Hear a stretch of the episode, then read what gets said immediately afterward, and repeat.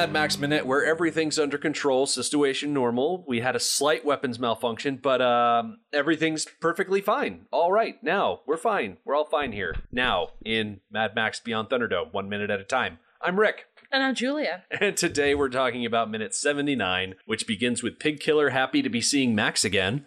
And it ends with Max closing a pair of heavy doors to hold up his pursuers. Joining us this week are the godfathers of the movies by minutes genre, Pete the Retailer and Comic Book Alex from the Star Wars Minute. Hello there. Hi. Hello. Oh, sh- wait. Should I have said General Kenobi when you said hello there? Damn. Yeah, can we start over? All right. Let's start All right, over. Big ol' rewind.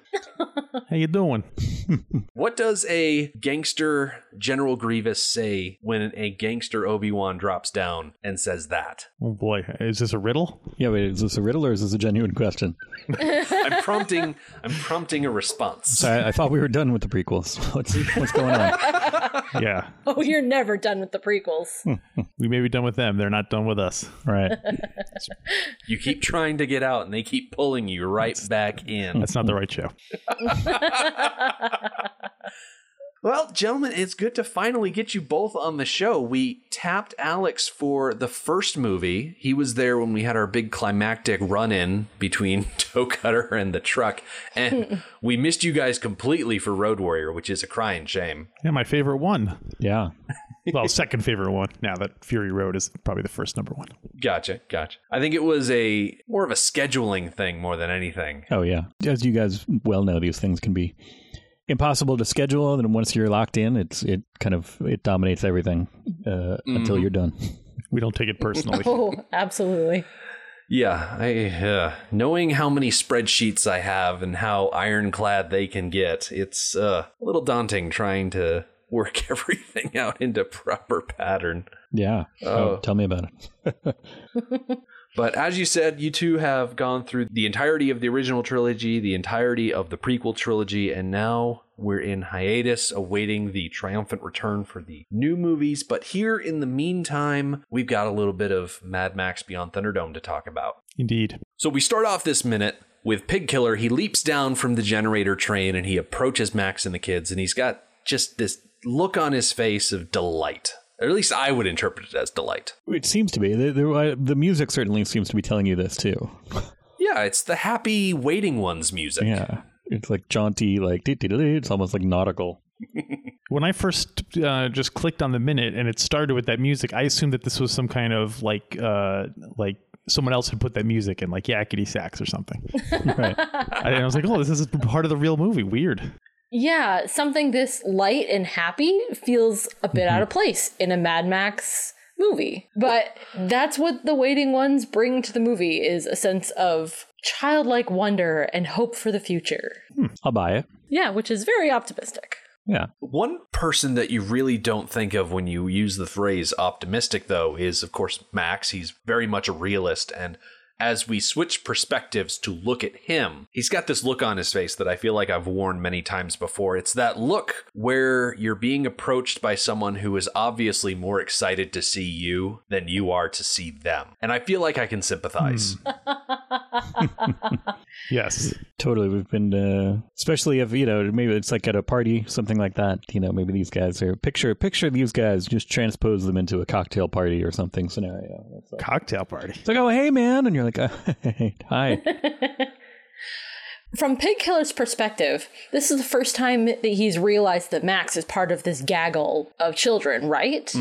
So previously, when Pig Killer and Max were together, Pig Killer asked Max, Who are you? And he said something like, I can feel that something is changing. And I feel that you are going to be the cause of it. And now I think part of this grin is he feels vindicated. like, I was right. You are in the middle of this. Pig Killer can pull out his little chalkboard and just put a tally mark in the Pig Killer side of the chalkboard. Right. Right? Point for me, Eric. Probably the only point. One to nothing. I mean, he's a slave for life, so I think everybody else has a lot more hash marks than he does. Mhm. Right. Is it for life? Do you, do you don't think they have like some kind of retirement package or something? Well, I mean, life down there is maybe two, three years max. So Yeah, Oh, he was true. sentenced to life. Mad Max.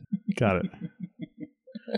how long that life lasts is completely up to him and the oh, just abysmal conditions that he's living in. But if you can last like 15 or 20 years in that condition, I think they should let you free after that point. Like if you sur- if you are tough enough to get, although maybe that's the last people you want setting free is people who are tough enough to survive 15 years in a, a post post apocalyptic prison. Maybe there's like a like a corporate ladder kind of thing. Hmm, that's probably it. Maybe he can like after like a while he gets a raise, he gets a gets a new kind of supervisory position. Yeah. I would certainly hope there's a corporate ladder in Underworld. But if you can survive five to 10 years of that, maybe instead of getting a crystal paperweight or a nice watch for those anniversaries, they say, hey, you know what? You've been down here so long. Maybe we'll let you walk around here without the chains. Or maybe we'll give you a softer slavery collar. Yeah. Or maybe we'll give you a couple of slaves to boss around of your own so you can be middle management. Right. That's the key. Or new gloves or something. Yeah. You're making this sound pretty good. What are the hours? I think, uh, what is it, 24 7? Hmm. all right. Oh, minus time for Thunderdome fights. Oh, of course. Yes. Are those obligatory? yes. they I don't- think Or does it look bad if you don't show up? Do they like, oh, Jenkins didn't come to the Thunderdome today? I feel like it's akin to a corporate softball game. Uh-huh. Like, if you're the shortstop for the accounting department and you don't show up and they lose to shipping, I mean, granted, shipping spends all day lifting boxes and moving packages around, so they're That's not fair. naturally more athletic. But you know what I'm trying to say. Right. You got to support your district. And if you're looking to climb the corporate ladder, you have to show up to that stuff. Yeah. I Oh, yeah, never go to my work events, but now that I'm like lower management, I just it just occurred to me the other day, now I have to go to the Christmas party. Hmm. It's expected of me. You know what that makes me think of? That you have to go to my work Christmas party? Well, that wasn't my line of thinking, but now that you bring it up, that's something I realized. But when we first were spying on Underworld, when Max was up in the penthouse with Auntie looking through the periscope, doing his, you know, submarine captain thing, there was an assistant that went over and tugged on Master Blaster's backpack to show him that someone was looking through the periscope. That is probably the Underworld version of sucking up to the boss. Hmm. Being like, hey, boss, we're getting spied on. I, I let you know that. yeah. That's probably how they got to be middle management. Right. It's by sucking up to the boss. Hmm. and snitching. In Underworld, snitches don't get stitches. They get, Promoted? yeah, Right. the rhyme really doesn't work. They get uh I don't know. Yeah. Something that would, I'm trying to think of a way that stitches could be like a good thing. They get like, you know, like a like a like a like a badge or something stitched onto their little uh, rag of Yeah. a jerkin. There you go. Yeah, I like it. Rag of a jerkin. Rag of a jerkin. The bounty hunter. Snitches get switches to better positions. There you go. Well, you could always change the first word too. Don't make it snitches. Make it Oh, you yeah, know, like uh, rats or uh, tattletales get. Right. Well, that's even harder. Battle fails. Battle pails. Well, see, now you're just like that. altering the deal. You can alter the deal as long as you don't break the deal. Hmm. It's true. You can shake it. Don't break it. Don't bust the deal. Right? If you could transpose anything from the Mad Max universe into the Star Wars universe, I would put a broken deal wheel in Cloud City. That way, in Empire Strikes Back, when Vader starts altering the deal, Lando can be like, um, you broke a deal, buddy. You got to spin the Right. wheel. And then Vader can get tied up, put on a space horse, and have a space mannequin head put on his thing and sent out into the desert. Hmm. Because that is something that would totally be allowed to happen. Yeah, yeah, he was bound to respect the, the rules of Cloud City. He couldn't be like, hey, you know, so, oh well. Right, because if he gets Right. sent out into the desert with all that sand, Oh, Ugh, he'd hate that. Yeah. he's going to be particularly unhappy. the worst. No, it's everywhere. Alex, wasn't the wheel the kind of proto uh, Cloud City from the Marvel comics? It was. There was a cas- space casino called the Wheel, Uh, so uh, yeah, I guess there is a time. That would have been before Mad Max, uh, this movie. So uh, Right. they- So they- they- the Star Wars comics influenced both Empire Strikes Back and Beyond Thunderdome. Is that that's what you're saying? There's a lot of Star Wars influence in this episode specifically. Ah, yes, there is. the whole movie kind of reminds me of Temple of Doom in a way. Yeah. It seems very like 80s Temple of Doom kind of a movie to me. Right. We have to go into a, a dark place and save the children. Yeah. Mm-hmm. A lot of big, obviously shot in a studio set pieces, hmm that kind of a thing. You know, I never drew that comparison, and I'm a little disappointed in Tom and Jerry and Christy that they never brought it up when they were on. Hmm. Hmm. They're too close to it. Oh, Yeah, most of the time we compare it to Crusade. Yeah. Yeah. Would- would- Did they talk all about Star Wars? Then we'll just talk all about Temple of Doom. Like they kept comparing it to Empire or something. That's a good trade off, I think. but moving on to someone who is definitely in a better mood compared to those that are slaves and break deals and everything like that. We cut from Max and Pigkiller over to the Blackfinger, who is more or less just meandering along. And as the Waiting One's music fades out, we realize that Blackfinger is singing to himself. And I had the darndest time just sitting here watching the movie. I recognized the tune, but I couldn't make out the lyrics. And I was sitting there listening and listening and listening. And I share an office at work with the choir director for the college. Mm. And I said, Come over here and listen to this. Tell me what it is. And she's like, Well, he's singing in French. It could be the Marseillaise. And I said, Oh, wait, there's no way that that's the Marseillaise. So Julia has the novelization and it says black and white exactly what it is in the novelization. And so I'm messaging her and she's like, "Oh, well, I'll just check it when we get home." And I said, "Okay, but I want to know now." and I ended up going on Facebook. I have two really good sources I check with. There's Shem Herman who we had on the show and then there's another guy who I consider an expert, Melvin Zed, and he is French. He would know exactly who it is. And he's like, oh, dude, it's Bizet's Carmen. He's singing Oh. Toreador. There you go. Yeah. Oh, yeah. And then I listened to it and I'm like, of course he's singing Toreador. Okay, I want all three of you. Did you really recognize the name of that piece? I recognized the tune, but I didn't know the name. really? Is that built in before it goes back into the chorus part? Like where? It, yeah. Yeah. Totally. It it rang a bell when I heard it, and I couldn't think. I also thought Marseillaise, but for a second, but then I was like, I don't know. Th- These guys will know, I'm sure. and I'm like, there you go. It was a whole research project that unearthed it. Because he's Okay. walking in, he's like, Toreador, Toreador. And then, um, Yeah, so that was uh, on The Those- Simpsons. They they did that big joke about that song. because it goes Toreador, en garde, Toreador, Toreador. And then he goes, Et songe bien, oui, songe en combattant. But he doesn't get to say the ton en combat. He gets cut off because of hmm. you know, who is in, standing in front of him. But he pronounces it weird, where the middle of combattant sounds like com- combat pluck or something like that. Is really throwing me off. I actually really like that. First of all, this whole being able to recognize this music thing makes me feel very uneducated because I had absolutely no idea what the tune was. Even knowing what the name of the piece was or who wrote it completely still way over my head. So I feel like I need to go educate myself on classical music. It's technically opera, not classical music, but Yeah.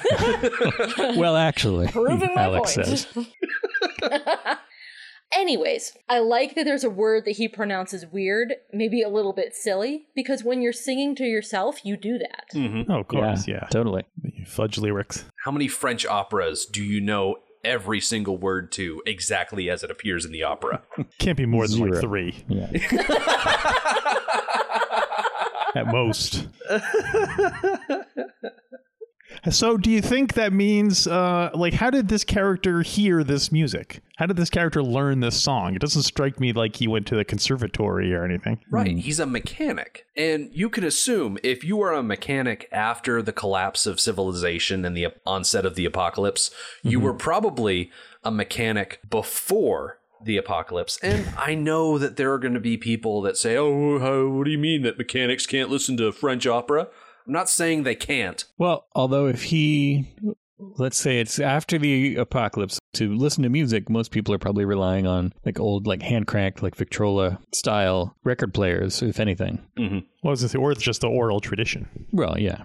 Um, so you think there are people out performing this? Well, maybe places? just some, maybe like uh, some people just like a group of them just learned like one bit of it, and then Right. you know that would uh, that Well, would th- uh, that's where yeah. the that's where the different uh, words come in. He, Right. he was misheard and retranslated in Game of Yeah. Telephone. Yeah, I mean, I was going to say maybe since he was a mechanic, he was able to find and repair a, a Victrola, and then he's kind of Ah. his musical library is kind of limited to things that were popular in like the 40s and earlier. ah, I get it. That's nice. He listens to "Mary Had a Little Lamb" by Thomas Edison.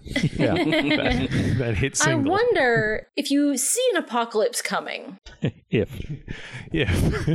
which the scenario in this story, I think they really kind of did see the apocalypse coming. uh-huh. How would you treat our culture to preserve it? Like people who are interested and care about, let's say, French operas, would they take steps to preserve it physically in various different ways so that however the apocalypse really does happen that it would be preserved Hmm. and i guess that's work that should already be happening like way ahead of time Yeah, yeah.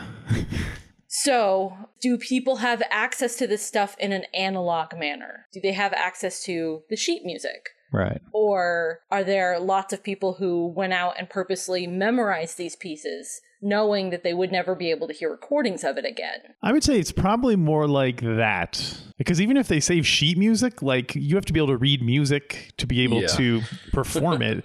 I guess like analog records are probably your best bet because that seems like the technology that would be the easiest to recreate. You know what I mean? yeah. That's why they put a record on that Voyager probe, is so that theoretically aliens could find it and figure out how to.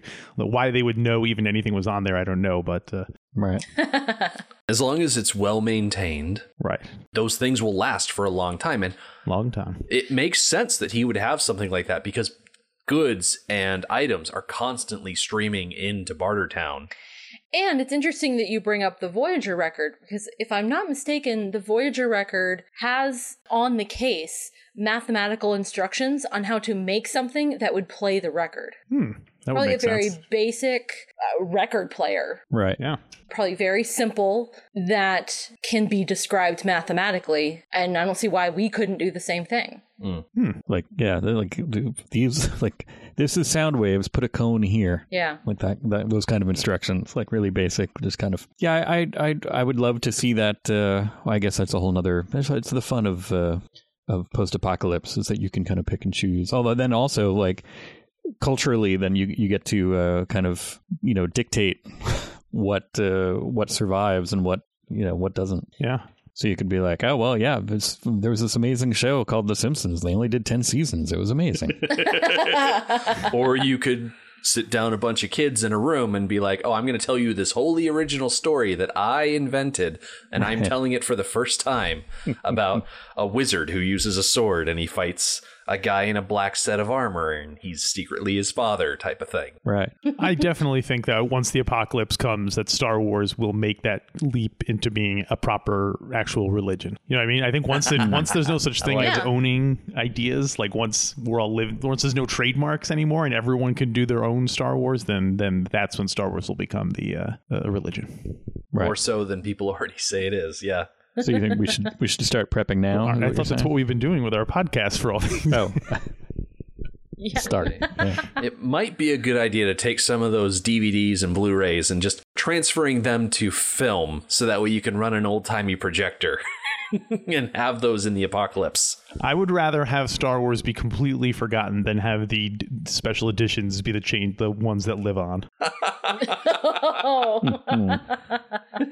you know neil young uh, neil young does not uh, he thinks that digital everything digital is eventually going to become erased so he records all his stuff analog because he's like you know once the once the apocalypse comes then there's going to be no way to recover like stuff from the cloud or or you know digital here's a floppy disk with all my music on it you know so Right. i wonder if he still does that What he had his own like digital yeah thing a little while ago. I mean, I'm sure it started, you know, analog, but he made his own kind of like digital Yeah. music player and all that stuff, right? Yeah. So, i wonder if he eventually caved in like the rest of us yeah. but then he'll be then. So then, once the apocalypse comes, we're only going to listen to Neil Neil Young. Young, so- Thomas Edison, and uh, Bizet's Carmen. And Bizet, yeah.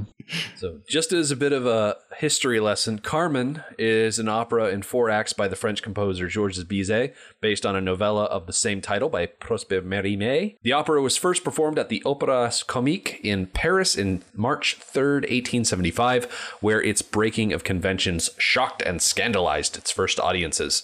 After the premiere, most reviews were critical, and the French public was generally indifferent. Amidst this, Bizet actually died suddenly. It was after the 33rd performance on June 3rd, 1875. So he didn't get to live to see it become internationally mm-hmm. renowned. So Oh, wow. it initially gained its reputation through a series of productions outside of France, and then it was revived in Paris in 1883.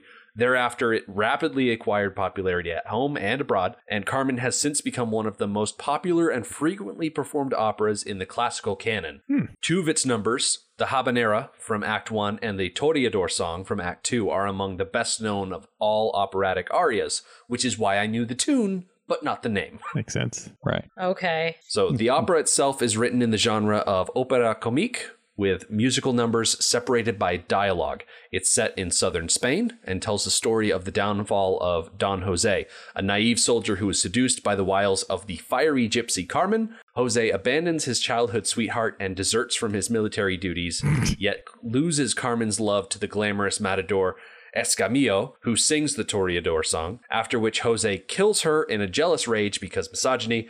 The depictions of proletariat life, immorality, and lawlessness, and the tragic death of the main character on stage broke new ground in French opera and were highly controversial. Hmm. So you think there's any significance to that being the song, the song that he's singing? Perhaps, I think it's an earworm. It's just a catchy tune. yeah, I think it's catchy and he's got it stuck in it his head. It is really catchy. The whole idea of the Toreador song, as far as I've come to interpret it, I've said it once before, I'll say it many times. I am not a music critic, I am barely a movie critic. But the Toreador song strikes me as a fun little ditty. It's sung by Escamillo as he enters this tavern and he's toasting all of the people there and talking about drinking with them and the life that he lives as a matador. It's very light. Right. But also, yeah, it's an earworm.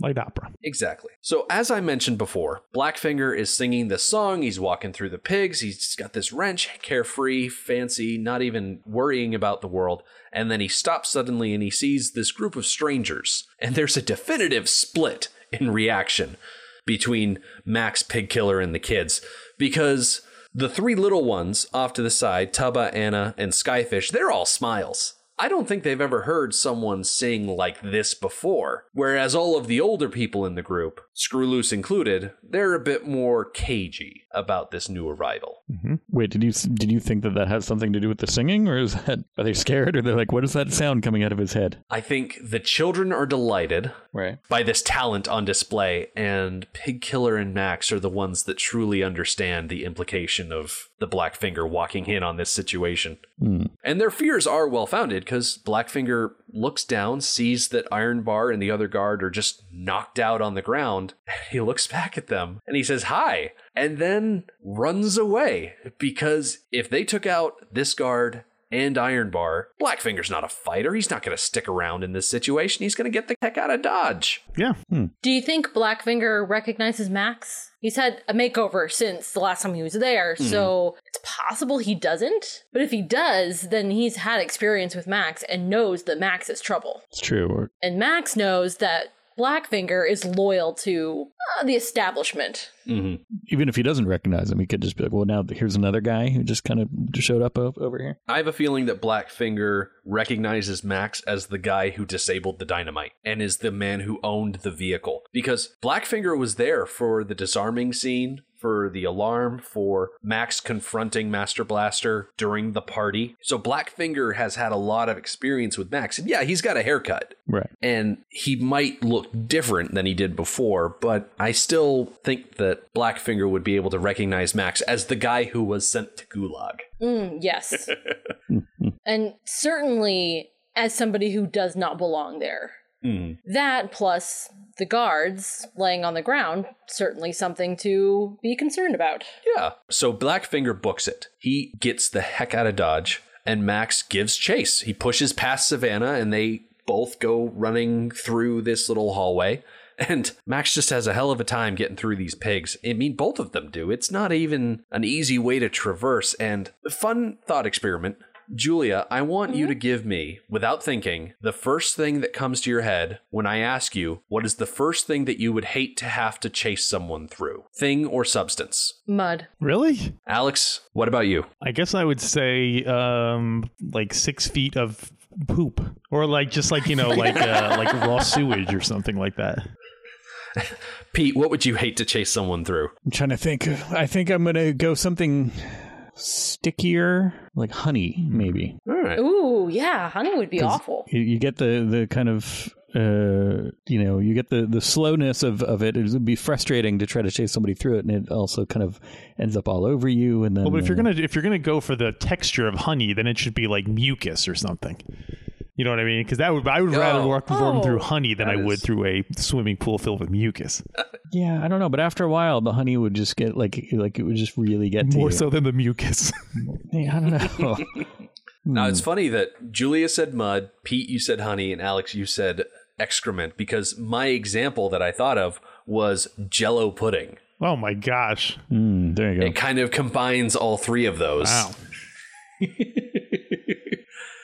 I think we're all in agreement that we'd hate to wade through something that's viscous and sticky. Well, I just think that room right, Right. there must be smell terrible. Just being a room full of pigs. So Oh, absolutely. Oh, there. You know, yeah. You know what? What about like um, goldfish? Like not the crackers, the animals. Just like a like a like piles and piles of goldfish. Oh my gosh. It's like you can't even lift your feet up Yeah. because you'd step down onto goldfish. Onto Well, they have to be goldfish, dead, right? no. and they'd get they'd get all slippery and you'd fall into the goldfish oh. and you'd be like it would be like like a comedy routine almost where you're just like you know running in place trying to get the other guy who's ahead of you in, in a in a goldfish mess I'm glad you mentioned tripping and slipping because one of those pigs gets startled by Max and goes to run, but he Scooby Doo's along the ground and then falls over.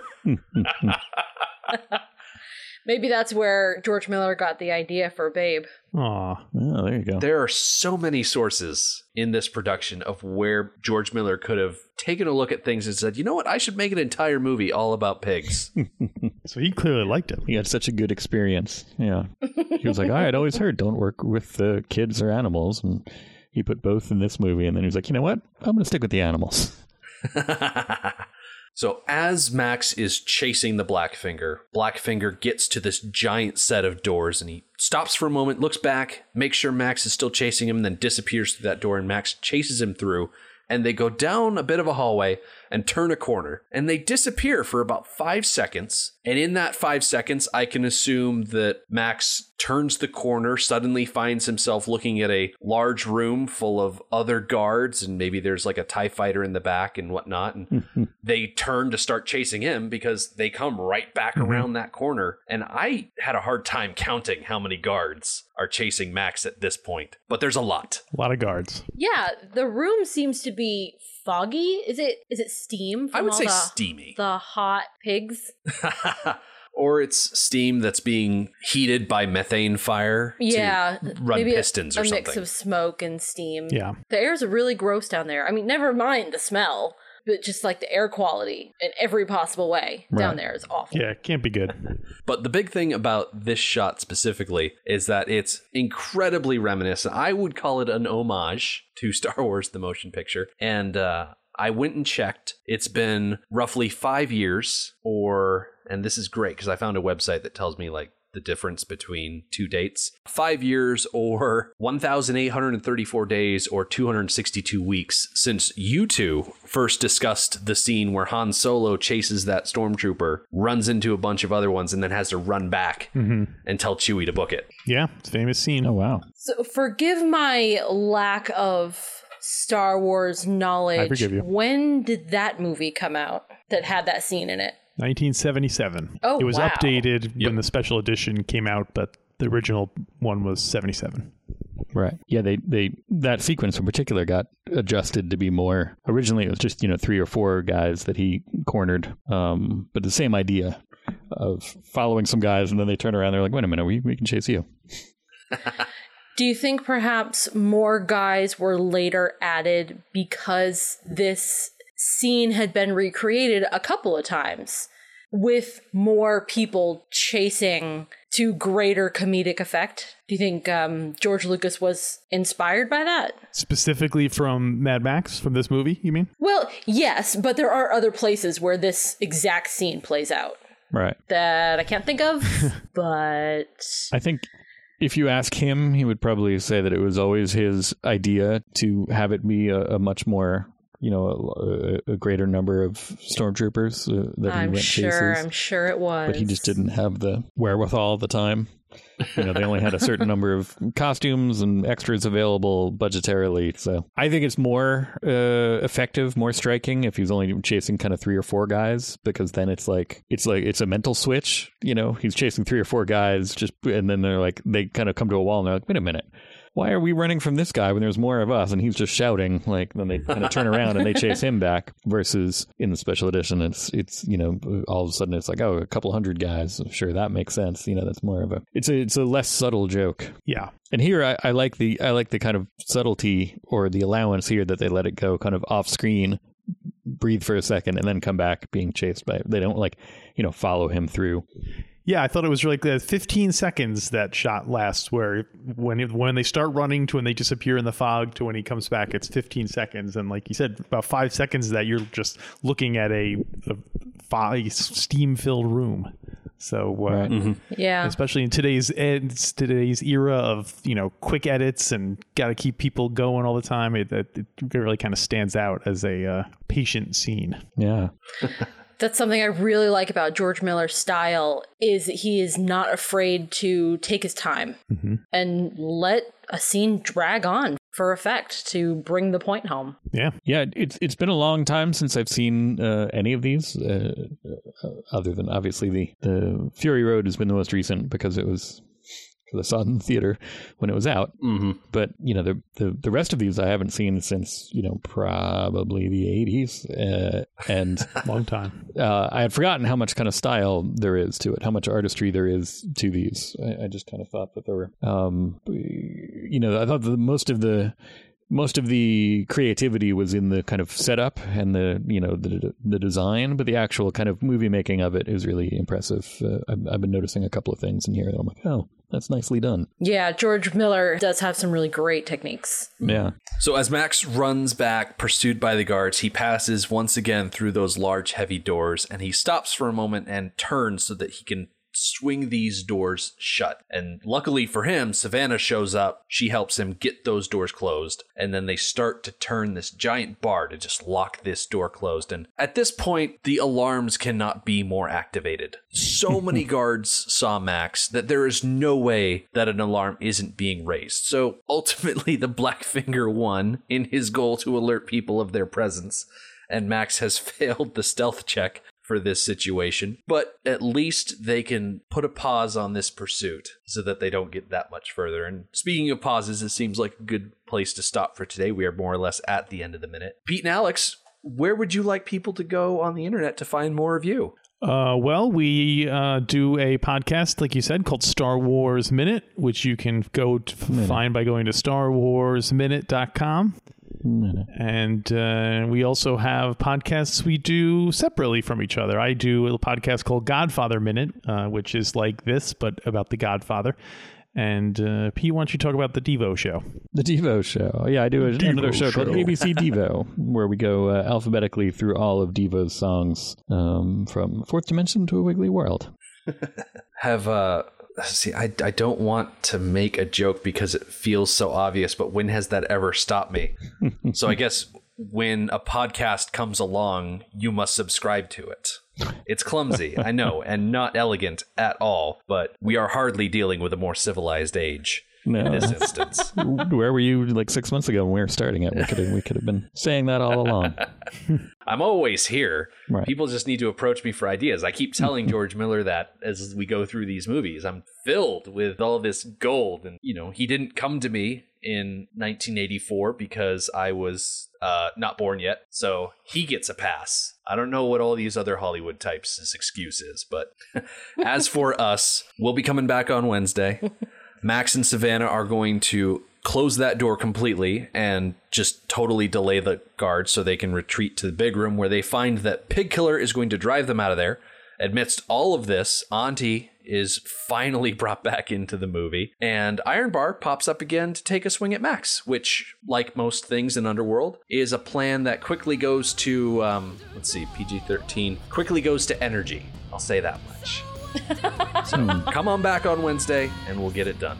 The Mad Max Minute podcast is a fan project by Rick and Julia Ingham. Mad Max franchise was created by George Miller and Byron Kennedy, is presented by Kennedy Miller Mitchell Productions, and distributed by Warner Brothers. Mad Max Minute is produced and edited by Rick Ingham. Our opening music is Verdi's Dies Irae by Daniel Batista of danielbatista.com. And our outro music is We Don't Need Another Hero by MilitiaVox of militiavox.com. Our home on the internet is madmaxminute.com. You can follow us on Twitter at madmaxminute, like us on Facebook by searching for Mad Max Minute, and join our Facebook listener group, Mad Max Minute Beyond Microphone. If you'd like to support the podcast, visit madmaxminute.com where you can check out our TeePublic storefront by clicking the store link, join our Patreon by clicking the support link, or make a one time donation by clicking the donate link. Thank you for joining us for minute 79 of Beyond Thunderdome. We'll see you next time. Everybody say